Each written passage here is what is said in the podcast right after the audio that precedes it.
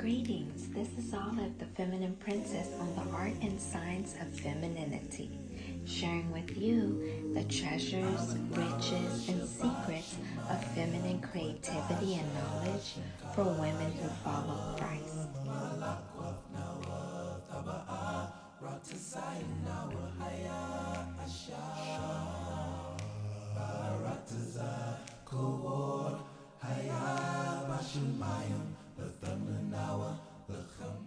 So this next story has been told numerous times, so I would love to retell it from a different perspective.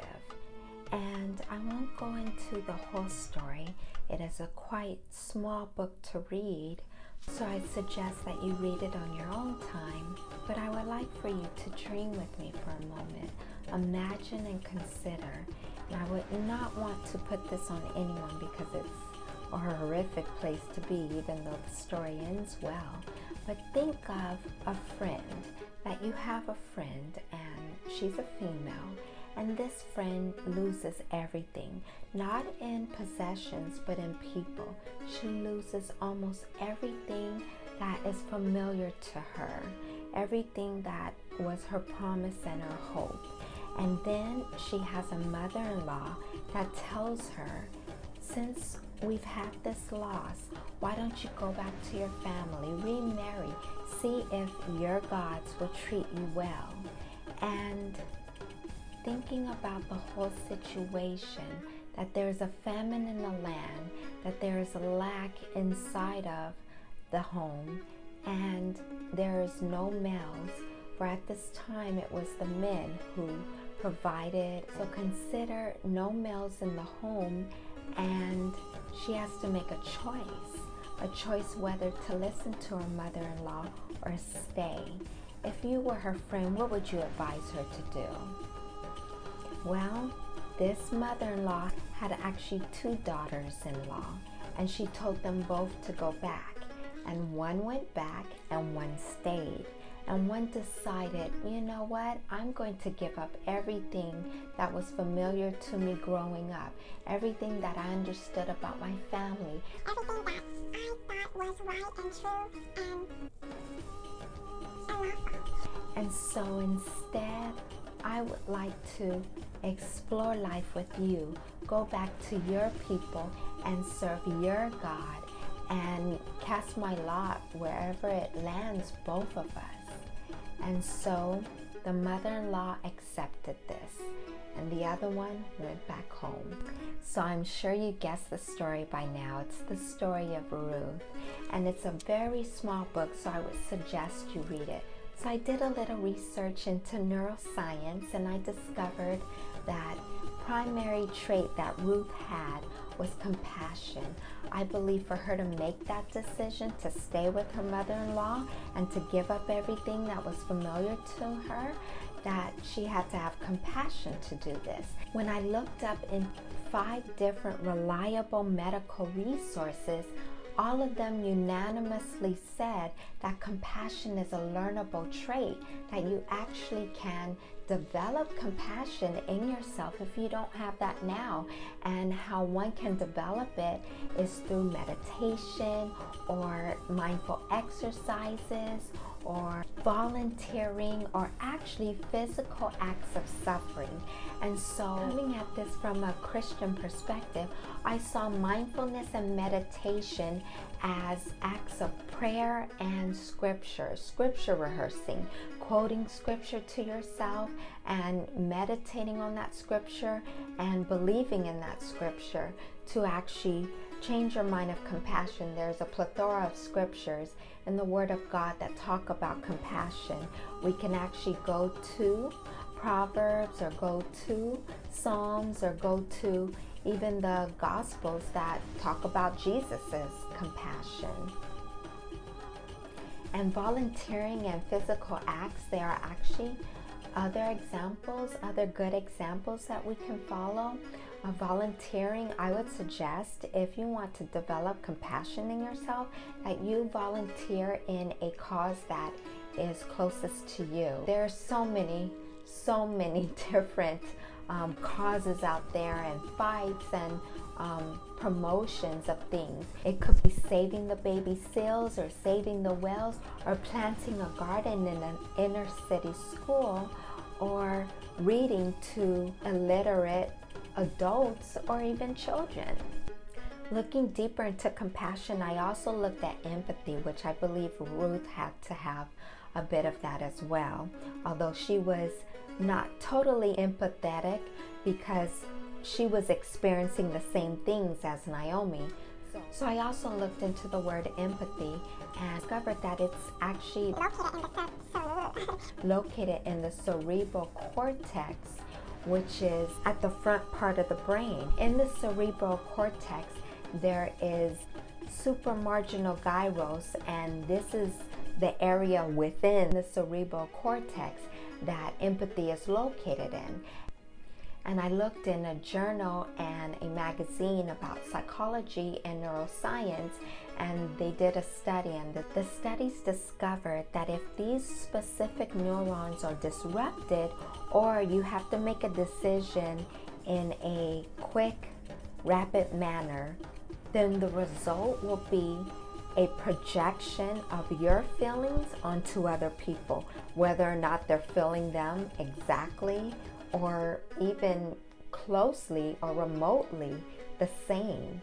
So it, I found it interesting to discover that projection of feelings usually occurs if these neurons are disrupted or if you have to make a quick decision.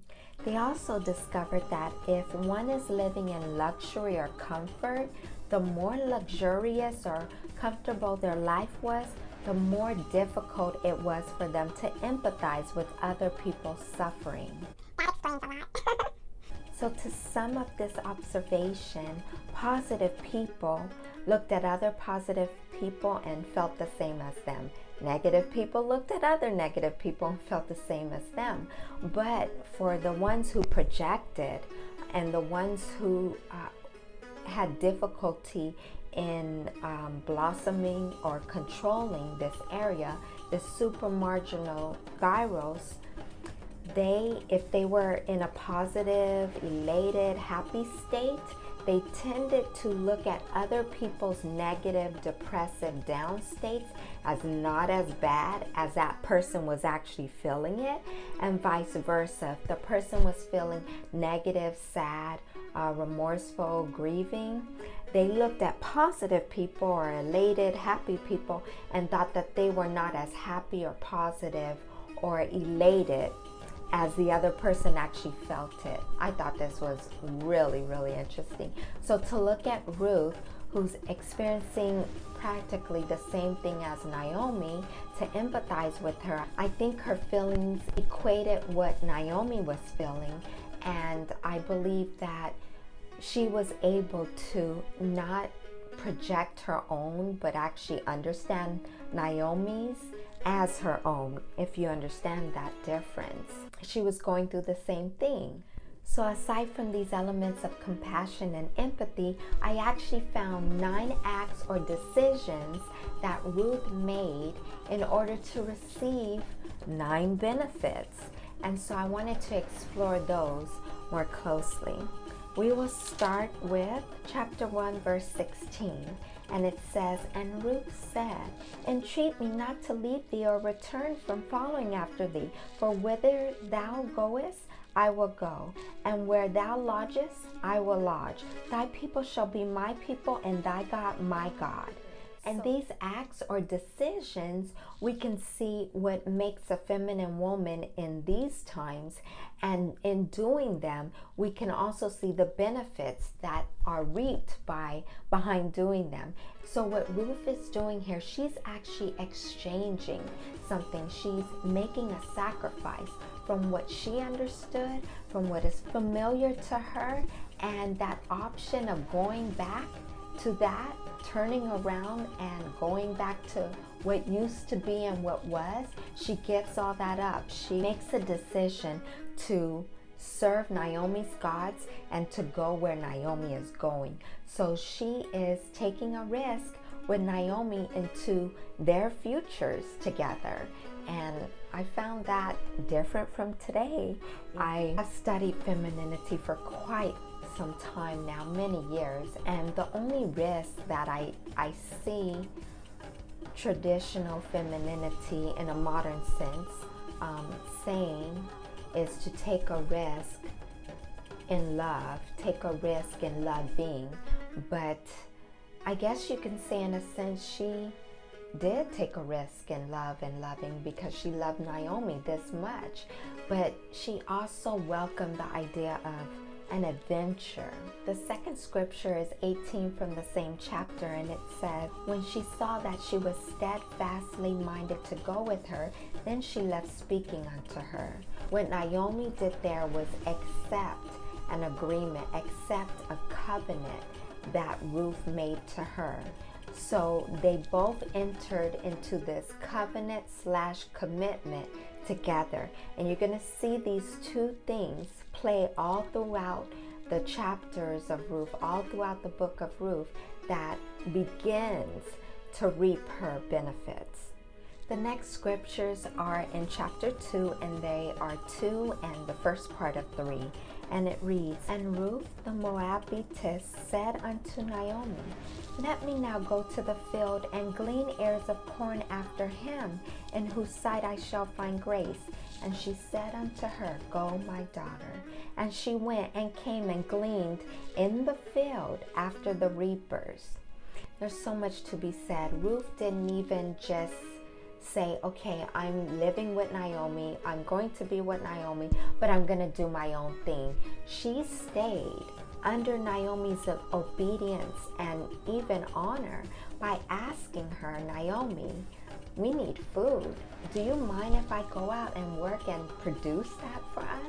I mean, that is so beautiful there and so different from now.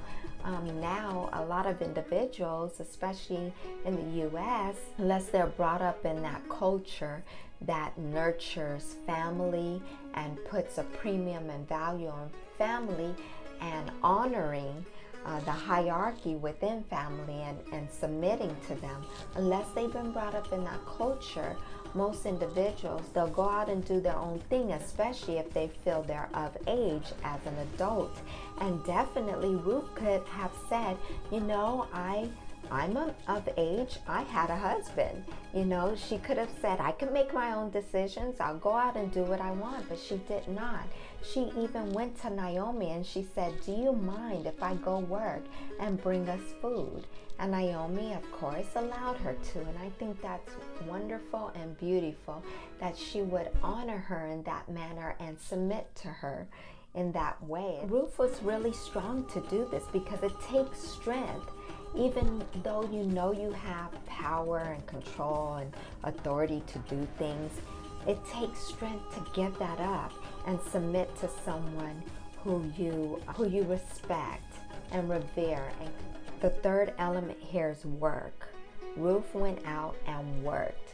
She didn't just, you know, I know a lot of feminists look at feminine women who want to stay at home and raise a family as if they're not doing any work or real work, let me tell you, running a household is work and more than a full time job because it does not end. At least at a full time job, nine to five, you can leave that. For a woman living at home, raising a family, that's a full time job. And so I would suggest that Ruth did work here she not only maintained things in her home with Naomi, but she actually went out because there was no man in her family at that time to bring in any corn or bread. So she actually went out and did that as well. So now we see her sowing three different things. We begin to see her benefits, her blessings, her harvest coming in from that. And it starts in verse 8 of the same chapter. Then Boaz said unto Ruth, Hearest thou not, my daughter? Go not to glean in another field, neither go from hence, but abide here fast by my maidens. So the first benefit that Ruth gets or receives is access. She has access to the wealthiest man's field. Reading on, verse 9 Let thine eyes be on the field that they do reap, and go thou after them. Have I not charged the young men that they shall not touch thee? And when thou art athirst, go into the vessels and drink that which the young men have drawn. So there's two more benefits or blessings that she's receiving here. One is protection. He's already commanded other men not to touch her in any way, to leave her alone. So, her being in his field and these men who respect Boaz and look up to him uh, are going to abide by his command, by his wish and desire. And so, through that, she's receiving the protection of Boaz already. It's almost um, a foreshadowing of things to come. The second blessing that she's receiving here is provision. Boaz has already provided something for her to drink. Uh, water back then was very important. You know, they didn't have soda, they didn't have beer, they didn't have all these fruit drinks that we have now. But water, very symbolic of the Spirit of Christ and the Holy Spirit, as well as creation. You know, the water in the belly of our um, of a woman's stomach or out of our belly shall flow uh, living water. For him to not only offer her water, but to make sure her water is forever secured. but she'll have a lifetime supply of it. And we always have these cases of life changing things that happen around water, around the wells, around the seas. The next verse 10, we see her actually sowing into another act or decision. Then she fell on her face and bowed herself to the ground and said unto him, Why have I found grace in thine eyes, that thou shouldest take knowledge of me, seeing I am a stranger? Now she understood that she was in a territory of nothing but Israelites, of nothing but Hebrews. And she, being different, she was a Moabitess um, she actually descended from Abraham's nephew Lot. If you remember the story of Sodom and Gomorrah, Lot left the city with just his two daughters and they fled to the mountains. And the two daughters decided to get their father drunk and produce children by him. And so the children that they bore him created the whole ethnicity or the culture of the Moabites. So that's where Ruth comes from. So in this scripture, we see that she is actually sowing gratitude. She's not just saying, ah, this is life, this is the way it's supposed to be. But no, she takes notice that she's different. She has a different culture, probably a different look and a different way of living and doing things. And everybody else you know, is different from her and knows that she's different and knows she's with Naomi. And so she realizes that what she has been given was a gift, a blessing. And so she shows gratitude by bowing before before him and thanking him. So the next verse we're going to explore shows her reaping something again. And it's verse 12 of the same chapter 2. This is Boaz talking. The Lord recompense thy work, and a full reward be given thee of the Lord God of Israel, under whose wings thou art come to trust. So, what's happening here? She's getting the blessing of the Lord. Boaz is actually blessing her with his cultural blessing. He's asking the God of his fathers to take care of her. He's singling her out and asking for a specific and special blessing upon her life because she decided to glean in his fields. Once again, we see her sowing gratitude in the next verse.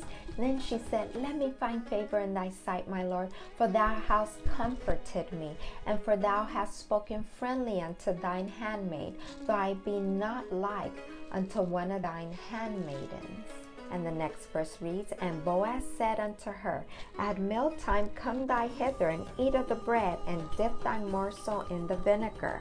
And she sat beside the reapers, and he reached her parched corn. And she did eat and was sufficed and left. So the next benefit or blessing we see her receiving here is food. She's actually got a free meal, something to eat after a hard day's work. You know, I don't really know too many jobs that feed you on the first day, let alone giving you a paycheck, you know, on the first day. Um, unless you work a certain job where they pay you daily. Most of the jobs that I'm familiar with that people have pay every two weeks, if not monthly. And so for her to glean, and first of all, glean in abundance, it's like getting paid the same day and being offered a free meal on her first day of work, I would say that's favor. And I believe she received this favor because of her spirit and the things that she's sown. Not only this day with Boaz, previous to this time, but also what she sowed in Naomi. And it's my suspicion that things don't just happen overnight. Personalities don't just crop up overnight. She didn't just decide to be compassionate and empathetic with Naomi overnight. I believe this was part of her persona. I believe she was like this with her husband. I believe that this was taught to her as a child that it may blossom in her later years. The next two verses read And when she was risen up to glean, Boaz commanded his young men, saying, Let her glean even among the sheaves, and reproach her not, and let some fall also, some handfuls of purpose for her, and leave them, and she may glean them and rebuke her not. So the next blessing she receives here is abundance. Unbeknownst to her, he has set up opportunities for her to glean in abundance. I mean, he's actually having his workers do the work for her and just putting it in such a way that she can just find it and just reap it without having to work. It just alludes to another scripture that says, You will enter into another man's labors and you will reap what you have not sown. We see it playing out before our eyes in this story. Verse 18 reads, And she took it up and went into the city, and her mother in law saw what she had gleaned, that she brought forth and gave her, and gave to her that which she had reserved after which she was sufficed. Meaning, after she ate her meal, she saved a plate for Naomi. That's basically what it means. She put a little aside for Naomi too. Not just thinking of herself, but thinking of Naomi. Because remember, they didn't have anything. They had just came back from out of town. They had traveled back to Naomi's hometown. And so they were starting over again. So she brought her a meal too, so she can eat. And so what we see her doing in, in this scripture was sharing. You know, she thought of someone besides herself. She thought of Naomi, and she has always considered Naomi from the beginning. A couple of verses down in 22, and Naomi said unto Ruth, her daughter in law, It is good, my daughter, that thou go out with his maidens, and that they meet thee not in any other field. So in this verse, Naomi is giving her an instruction. Basically, is for her to stay loyal to Boaz. Boaz has already made all these provisions for her. So Naomi's saying, since he's done this, stay in his field, reap the benefit, listen to him, and allow him to bless you. And after all he's doing for you and has done even after the first day, don't go to any other man's field. Stay there. Next, chapter 3, verse 1 reads Then Naomi, her mother in law, said unto her, My daughter, shall I not seek rest for thee, that it may be well with thee? So, right now, we see that she is actually reaping assistance. She's reaping help, help she didn't even ask for. Now Naomi is going to work on her behalf. First, she worked for herself and Naomi. Now, Naomi's going to work for her. And we're going to also see Naomi in the future reap a benefit from this too. You know, Naomi was just thinking about her daughter in law, she wasn't thinking about herself. But in the process of considering someone else and being selfless, Naomi herself is going to be blessed as well, but she doesn't know it yet. And so we see Ruth getting help here. And on the third verse of the same chapter, Naomi gives her an instruction. So she tells her to wash thyself, therefore, and anoint thee, and put thy raiment upon thee, and get thee down to the floor. So she's got three things in this instruction to do, and reading on, we see that she follows it. She's got to wash herself, she's got to anoint herself, and she's got to put new clothes on. Sometimes you may be given an instruction that seems so simplistic, but you will be surprised how many simplistic instructions are not followed. There are many people in power and positions of authority who are looking to bless people who just can follow an instruction, you know, because it's rare to find. I, I listen to a lot of successful people, and one of the common problems that they experience is just finding someone to work for them that follows an instruction. And so for Ruth here to listen to Naomi, who the last time I checked was not a matchmaker, it wasn't her vocation. You know, she doesn't have practice in doing this, but she served the Lord God and, and she knew, she knew exactly what needed to be done in order for Ruth to be matched. So giving her these these three instructions, which are very symbolic, and I actually talk about them in my book, How to Get and Keep a King, blesses Ruth to reap more benefits as she listens to them. So we see down in verse 7 the result of everything she's done up until this point in listening to Naomi. It says she came softly and uncovered his feet and laid her down.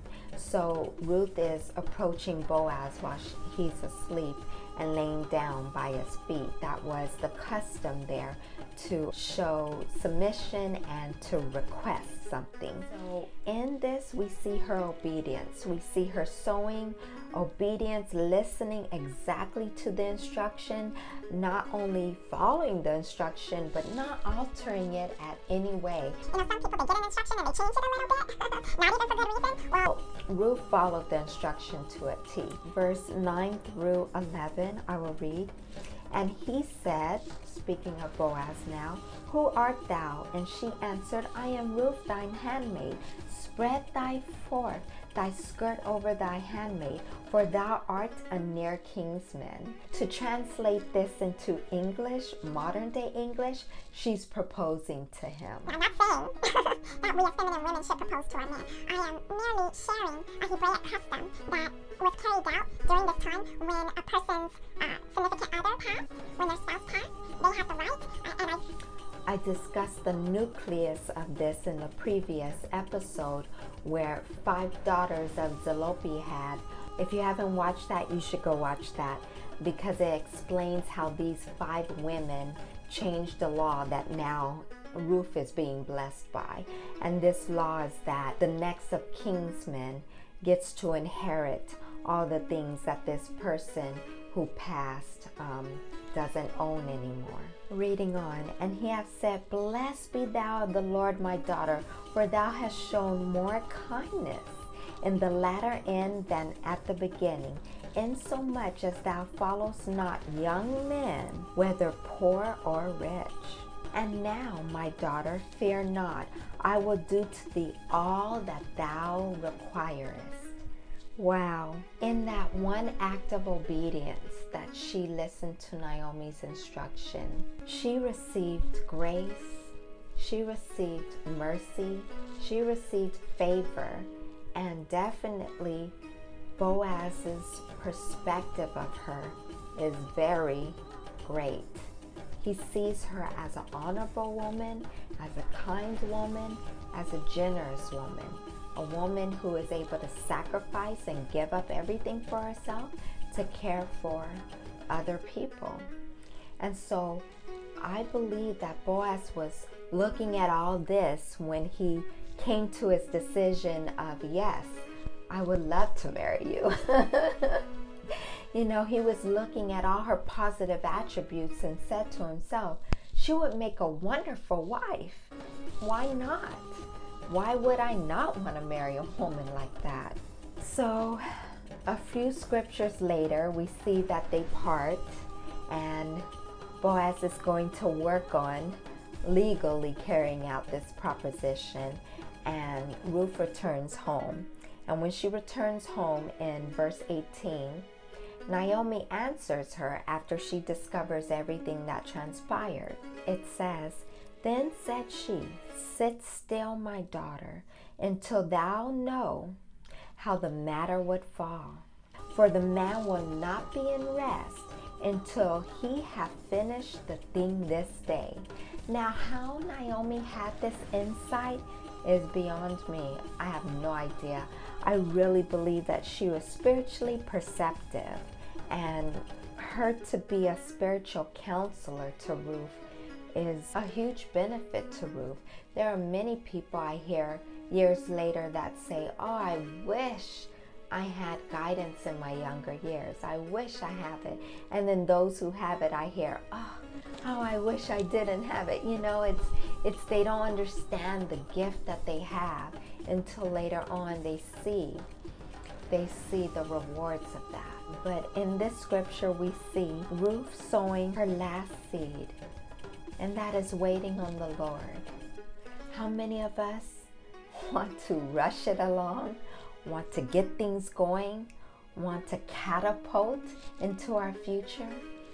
But at times, after we've done all of the instructions that God has asked of us, and that He has put strategic people in our life to tell us to do, after we've completed all those things, the only thing we could do next is wait just wait on Him and wait for His answer. And that's what she does.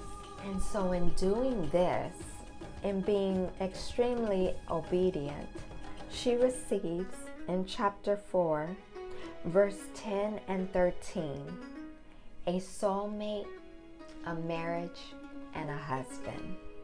It reads, Moreover, Ruth the Moabitess, the wife of Mahlon, have I purchased to be my wife. Now, please don't be offended by that word purchase. This is just a translation of the complex law that was set into place at that time. There was another kinsman that was closer to Ruth that um, was in position to marry her and he approached that person in the company of witnesses and the person decided not to marry her and so Boaz was next in line after him but in order for that to legally be transferred to him he had to take off his sandal so taking off his sandal in front of the company of elders and witnesses was actually a symbolic gesture of transferring the right to marry Ruth. And so that's what this word purchase means. Don't take offense to it. It doesn't mean he bought her off.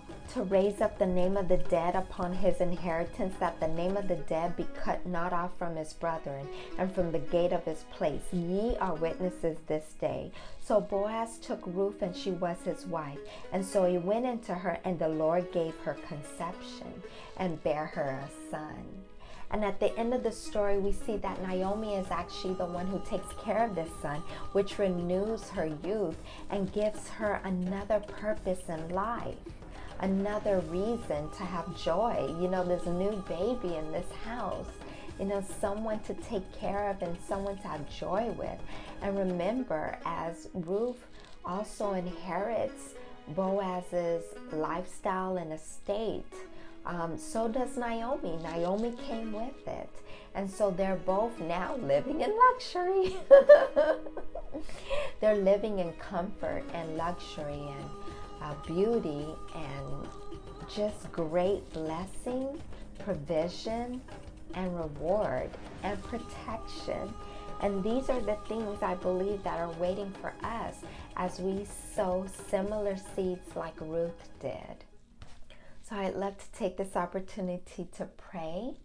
So let us do so now. Thank you, Lord, for revealing to us the nine acts and decisions that Ruth made in order to receive nine benefits. I mean, how it worked out that way was just, I don't think it was by chance, but it was very peculiar that she did nine things and received nine things. And I ask that these nine things, uh, these traits, these seeds, these sowings of her heart and her uh, giving and, and caring be also sown and blossom in each one of us, and that we learn from her. And we also look at where we are and we sow seeds of selflessness, and we sow seeds of giving and caring, and we sow seeds of considering other people besides ourselves.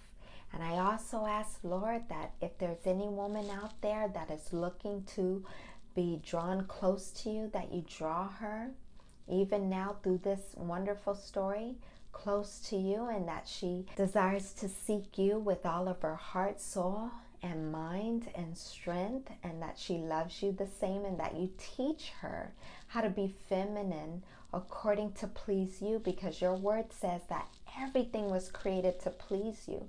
So let us all use this great gift of femininity to please you. In Jesus' name, amen.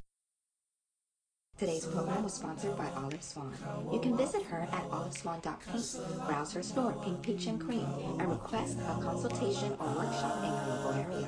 Subscribe to her blog at thefeminineprincess.com, watch her YouTube videos, and find the podcast notes at theartandscienceoffemininity.com.